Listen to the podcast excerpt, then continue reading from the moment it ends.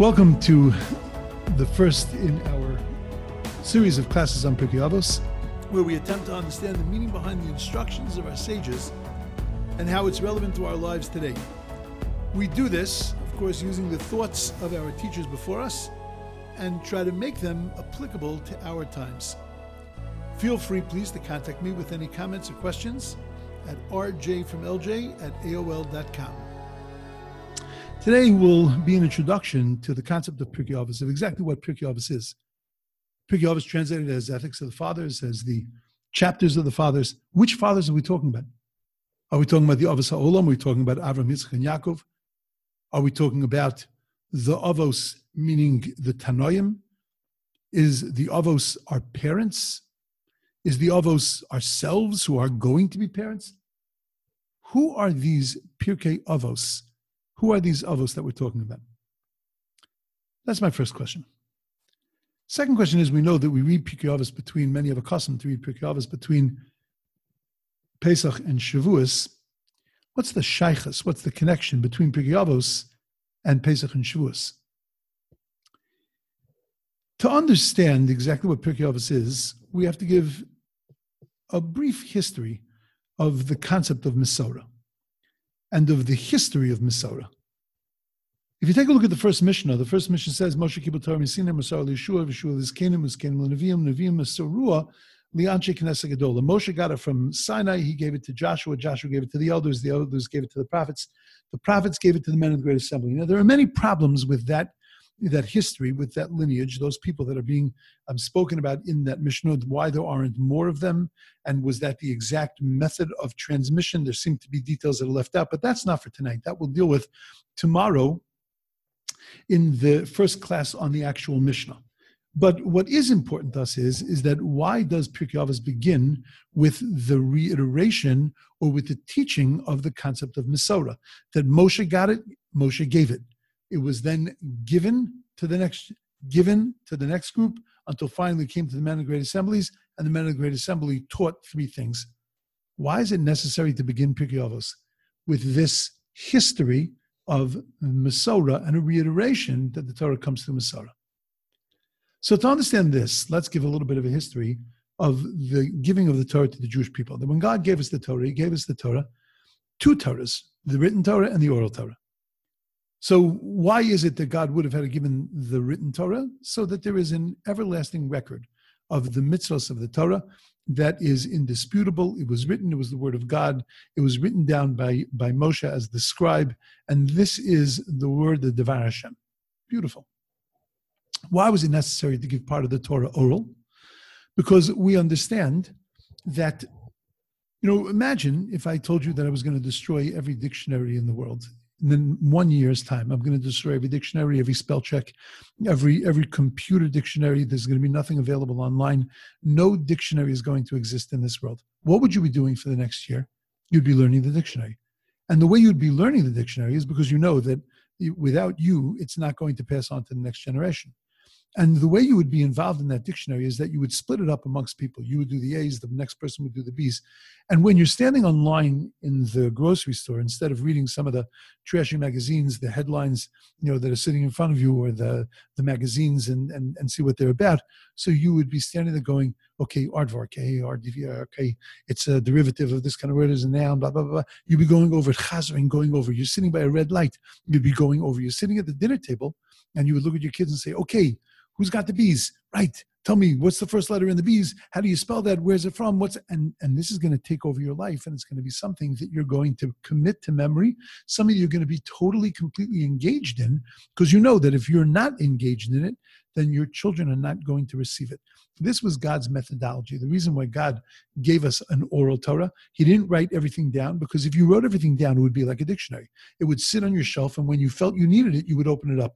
And if you never felt you needed it, you would never open it up. You would go through life with the knowledge that you had without increasing that knowledge at all, unless you read Reader's Digest and you got, you know, strengthening your word power a little bit. But short of that, you would never get any more words. You would never learn any more vocabulary because you just keep it in the in, on the shelf. And when somebody uses a word you don't know, you would take it out. And God was afraid that that was what would happen to the Torah.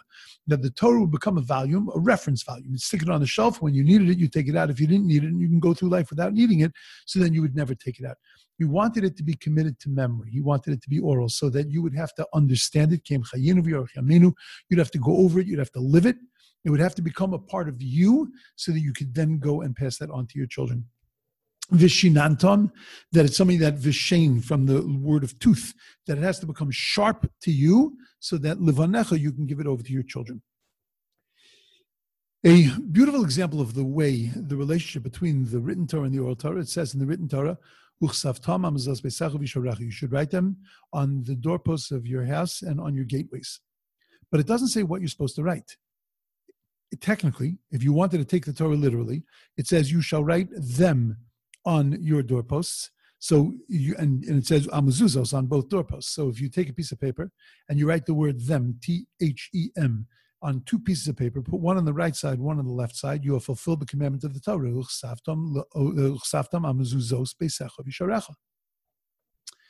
So God says to Moshe, No, Moshe, put your pen down. Let me explain this to you. What does that mean? It means ksiva tama. It means it has to be written this way. It has to be written on a on a scroll. It has to be written with this kind of ink. It has to be put on the doorpost on this side. It has to be it has to be on this way. And all the details of the commandment were given to Moshe. And it was all those details and explanations of the of the commandments that that's what then got passed on from generation to generation. All of this was going fine. There was no machlokas. There was never any disagreement. There was never any dispute. Everything was very, very clear as the generations went through. Then they laid siege to Jerusalem in the time of the first temple. And when Jerusalem was under siege, that was the beginning of the end. It was the beginning of the weakening of the Jewish people's ties to the Torah. It was the beginning of the weakening tower, tower ties to the Torah Shebaal Peh, to the oral Torah and that just continued to deteriorate through time until the middle of the second Beis Hamikdash, when machlokesin started to to proliferate in the Jewish people. Things became less clear until the point of approximately around 120 years after the destruction of the second temple. Rabbi Yudah Nasi was looking at this and saying that if we don't do something about this, so then the Torah is going to be forgotten in the Jewish people. And he gave what's called a Hora'as Sha'ah. They gave a, a psak halacha for that time and decided that they were going to take all that which God had commanded should be oral and commit that to writing. The problem was that faced them that the whole concept of Masorah is so critical to us that they couldn't just destroy the Sinaitic experience of the passage from parent to child. And therefore, what they did was they wrote the Mishnah in a way that was cryptic and that still required a teacher, a parent, to teach his child. It didn't obviate the need to have a teacher. It wasn't the volume that would be put on a shelf. It was still something that needed to be taught and clarified. It was only the bullet points that were written down in the Mishnayos. But nevertheless, at least we now had a written record of the bullets of the, the, the talking points of the oral Torah of the Torah Shebaal Peh. When Rabbi Yudah Nasi wrote, and that is called the Mishnah, a few hundred years later, even that was being forgotten. And they decided to write down more details of the oral Torah. They took each Mishnah and they had discussions on each Mishnah, clarifying and elucidating the Mishnah and the halacha and that's called the Gemara. Now, there are many more details here, many more details of exactly what's inside the Gemara, what was chosen to be put in the Gemara, what did not make it into the Gemara, what made it into the Mishnah, what did not make it into the Mishnah, what's sitting on the editorial floor, so to speak, of the Mishnah. That's not for now. But that there was the writing of the oral Torah, and what Rabbi Yudah Nasi did when he wrote the oral Torah, Rabbeinu HaKadosh took the oral Torah and split it into six sections the section of Zroim that deals with agricultural laws and the laws of brachos. Then Moed, the laws that deal with holidays and festivals. There's a tractate on Shabbos, a tractate on Eruvin, a tractate on Sukkah, a tractate on Psachim. a tractate on Sukkah. Then the there is um, uh, Noshim, tractates that deal with um, with marriage and divorce law. There is Nezikin, tractates that deal with um, damages and business law. Then there is Kodshim and Taros, things that deal with sacrifices in the sacrificial system in the temple, and Taros, purity and impurity. And all of Jewish law sits inside of these six sections called Shas, Shisha, Sidrei, Mishnah. Now, in the section, the book, think of it as bookshelves. There are six bookshelves, and on the, each bookshelf there are many volumes. The volumes are called Masechtas. In every Masechet, there are many chapters. In every chapter, there are many Mishnayot, many Mishnayos. So, in the fourth section, called Nezikin, in damages, there is in towards the end of damages, there is a tractate called Avos. The tractate on ethical development and ethical living. The tractate that if a person wants to become a better mensch, then he studies that tractate. If he wants to develop himself as a human being, then he studies that tractate called Avos. So the million dollar question is of all the places that Rabbi Nasi stuck the tractates, I could understand why Pesach is in Moed. I could understand why Brachos is in Zroyim. I can understand why Kedushin and Gittin are in Noshim, the section of women of marriage and divorce. I can understand why the Mesechtos of Kachim, Zvachim, and Nachos, why those are in Kachim. And I can understand why the Mesechtos of Taros are in Taros. But what in the world is Avos doing in Nezikin?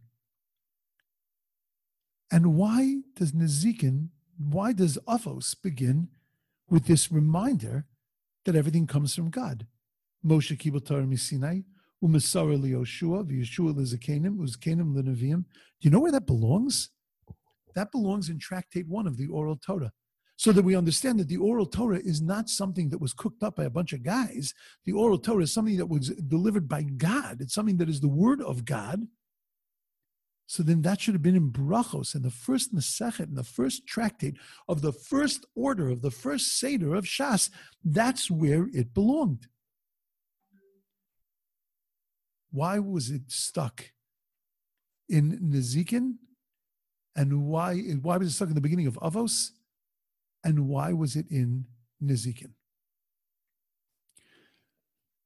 When it comes to the letter of the law to legal concept, concepts, there's very little doubt as to the origin of this law. That we understand that these laws come from God. Zos Torah, this is the Torah. God speaks about it much in His Torah. We can see them, they're clear, they're there. That there are sacrifices, that there's Shabbos, that there are relationship, commandments, obligations for relationships between human beings. But that's as far as the letter of the law. But as far as the Ruach HaTorah, as far as the spirit of the law, as far as what we're meant to get out of the law, the kind of people that this is meant to shape us into. The Ruach HaTorah, that's not as clear. And that's what Pirkei Avos is. Pirkei Avos is teaching us the Ruach HaTorah, the spirit of the Torah, the Ratzon Hashem, where He wants it to go inside of us. It's nothing that is written that can be written and quantified. It was something that came through in the understanding of the oral Torah that then had to be written and quantified as Torah was being forgotten. That direction of where it needs to go, of what it needs to do to us, how it needs to change us, the kind of people that we need to be shaped into. This we need to understand is not made up by a bunch of guys. That the laws of Shabbos wasn't made up by a bunch of guys, okay, that's not a problem. But that the ethics, the values, how do I know that they weren't just cooked up by people? And then this is a good set of values, but I have a different set of values. I have another way of looking at the world. I have another way of looking at ethics. I have another way of thinking what's ethical behavior. Moshe Kibel Torah Sinai. Moshe got everything from Sinai. That statement doesn't need to be made at the beginning of the legal concepts. That statement needs to be reiterated at the beginning of the ethical concepts. This is the book of Midos Tovos. It's the book of Derech Eretz, which is Kadma Torah, which comes even before the Torah, which is the reason why we read it between Shavuot, Pesach and Shavuos, because Shavuos is Zman Matan Toraseinu, and we need a hachana preparation for that. Derech Eretz, how to be a mensch, not how to act like a mensch to another person, how to be a mensch, how to become a mensch, how to become a human being, how to lift ourselves out of the ground and to become a human being, to take that neshama yisera that we were created with and to develop that in the most pristine and beautiful kind of way. Rebbe put it in Nezikin to underscore the critical nature of developing a divine character and that to make us understand that if you have a character flaw, it's not just, oh, well, it's who I am. Take me for what I am. I'm a flawed human being. A flawed human being is called a mazik, is a damager. It's not just you're a weirdo, you're a mazik. If somebody gets hurt because of your character flaw, if somebody gets harmed because of your character flaw, you've been mazik them. And that's why it's in Nizikin in the laws of damages. Because Rebbe wanted to send a message First message it comes from Sinai, Moshe Kibel Termi Sinai. This is God's vision of what a human being needs to be. And an understanding that it's not just new agey kind of feel good kumbaya Judaism, but it's essential to being a human being. Just like I have to worry that my cow doesn't gore you, and that my property doesn't damage you, and that my money doesn't cause you any ruin. I have to worry that my personality doesn't harm yours. I have to make sure that I'm not a mazik.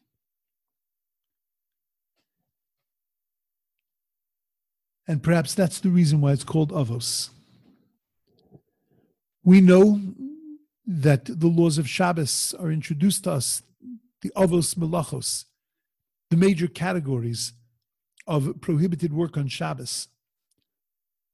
The avos hatuma, the main categories of tuma from which tuma then emanates, impurity then emanates. The avos nezikin, the main categories of damages. These are the avos, the primary peri categories of ethical ideas. And it's called Pirkei Avos also because it's written by our Avos. It's not just our roots, and by those who are our roots,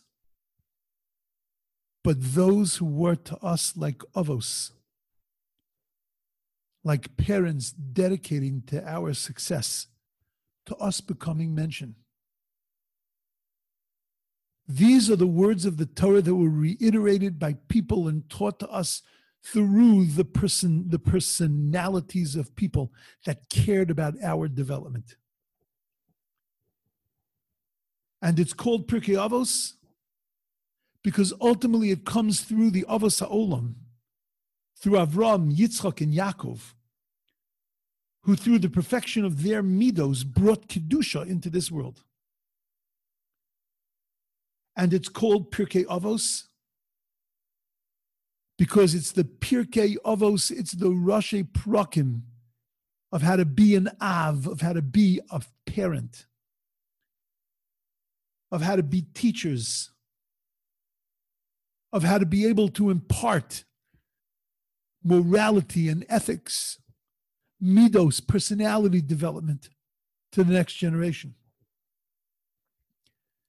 And it's called Pirkei Avos because these are the words of our fathers. The Masa of a Simon what our forefathers did where a simon were a, symbol, a sign for the children, that it means the way we normally interpret it, that its history is going to repeat itself and it's just going to keep going over and over.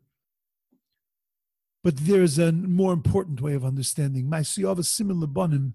It's ma'asiyava simon bibbanim. What happened to our forefathers inculcated inside of us certain values, certain genetic makeup that made it possible for us to be able to exist as Jews. The reason why a Jew in the middle of his life can turn around and change his life and decide to become a Baal Tshuva is because of Ram Avinu, Lech Lecha Me'artzecha. The reason why a person can pick themselves up in the middle of their lives and move to Eretz Yisrael, a person can change direction, change the course of his life, is because of Lech Lecha Me'artzecha. The reason why we're Moser Nefesh, every generation we have people that are willing to be Moser Nefesh, willing to give up their lives rather than to change what they believe in, is because of Avram and Yitzchak by the Akedah because of Avram Avinu, by the Kivshon Aish, by being thrown into a fiery furnace.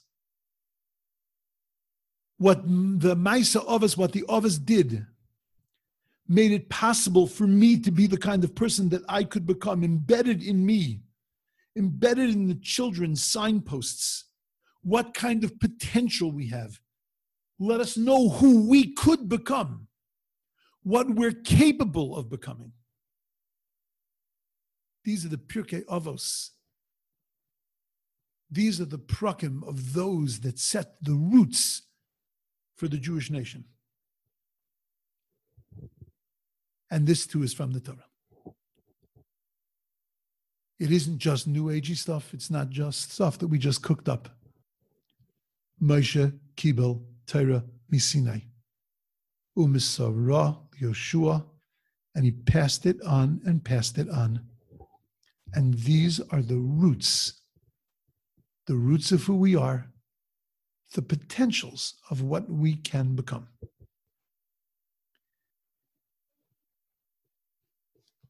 A few rules. When we learn Pirkei we see sages that say things, and they're saying things that are actually speaking to their generation. But it's not just their generation that they're speaking to. In each generation, we find ourselves. You know, you take a look at drushes from 200 years ago, from Yaakov Emden, and you'll see that he's talking to his congregation about intermarriage. And you say to yourself, isn't that unbelievable? It's been there for a long time. You look at the Rishonim and the things that the Rishonim were talking about.